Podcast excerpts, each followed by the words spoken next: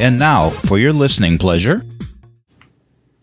Recently, I spent several hours on the phone talking and listening, actually doing more listening than talking, to someone who throws tidbits at me from time to time that make me think. Actually, our record phone call was over four hours long at one point. Hi there, I'm Carolyn Sanic, life coach, author, high value woman, and this is my podcast, Thrive Life Thrive Zone, and you're going to be in the zone with me for the next several minutes. He enjoys doing this, as he himself is a deep thinker, and I call him by his preferred name, Toothache. That's what he gives you, or me, actually.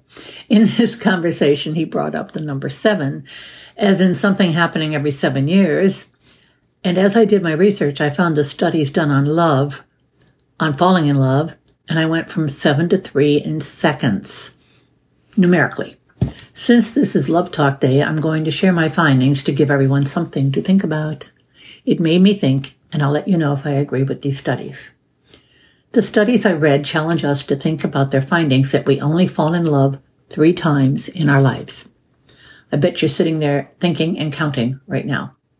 First, we have the first time when we're young, even in high school. It is the idealistic love, you know, fairy tale love. It's the kind of love that appeals to society and our families. We believe this will be our only love. It's a love that looks just right. Oh goodness.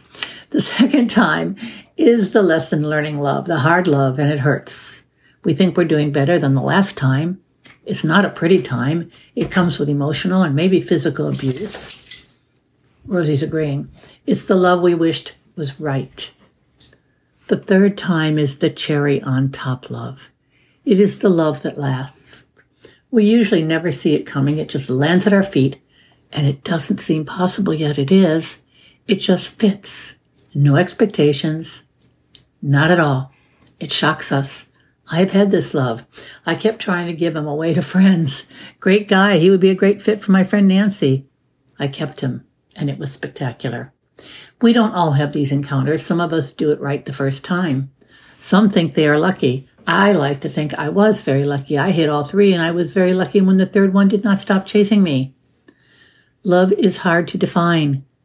There are different love feelings, and I'm at a point in my life that what matters to me is intellectual conversations, laughter, and knowing that I matter.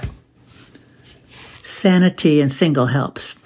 Again, this is Carolyn Sanic, life coach, author, high value woman. And this has been my podcast, Thrive Life, Thrive Zone. Thank you all so much for listening. And that's a wrap.